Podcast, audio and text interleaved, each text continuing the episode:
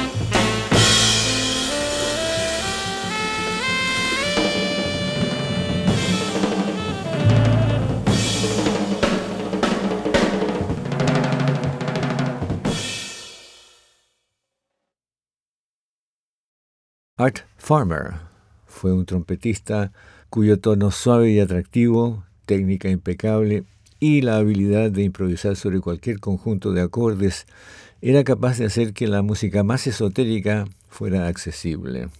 Fue parte de varios grupos importantes, codirigió un quinteto con Gigi Grice, fue miembro del quinteto de Horace Silver y del cuarteto de Jerry Mulligan, antes de formar el Jazz Dead junto a Benny Golson. Farmer's Market es una sesión de 1956 con un quinteto convencional compuesto por Hank Mobley, Kenny Drew, Addison Farmer y el joven Elvin Jones. Grabación hecha en Hackensack, New Jersey, en 1956.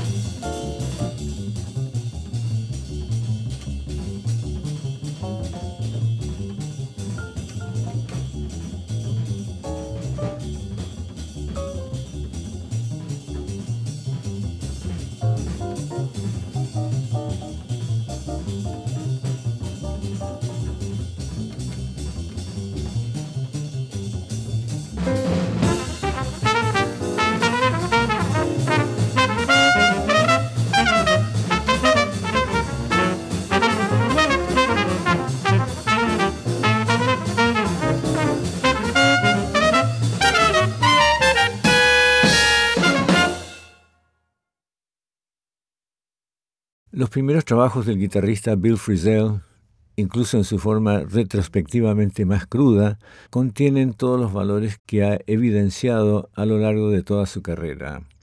Los sonidos countries y sonidos del este se funcionan con un enfoque eléctrico característico de la iglesia, que es único para él. El disco Lookout for Hope califica a Frisell como un visionario, un virtuoso y un fundidor de muchos sonidos, que lo diferencian de sus compañeros Metheny, Abercrombie y Ripdahl. El violonchelista Hank Roberts y el contrabajista Kermit Driscoll tejen sonidos similares influenciados por Frizzell. La batería precisa y colorida de Joey Barron pone el signo de exclamación en el enfoque de Frizzell de esta música improvisada. Look Out for Hope, grabación realizada en Nueva York en 1987.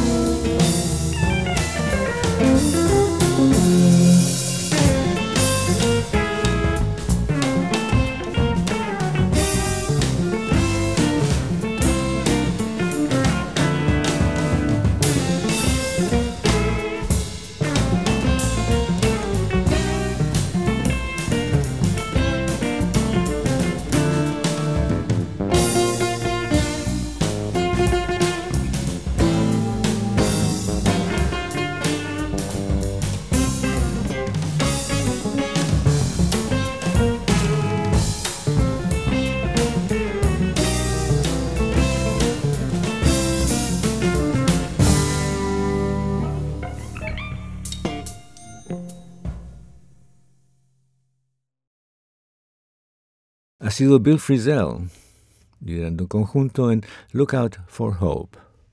Información adicional acerca de esta música la encuentra en el sitio purojazz.com. Y ahora continuamos en sintonía de Radio Beethoven y escuchemos a José Oplustil y sus programas Archivo Maestro seguido por Siglo XXI. Muy buenas noches.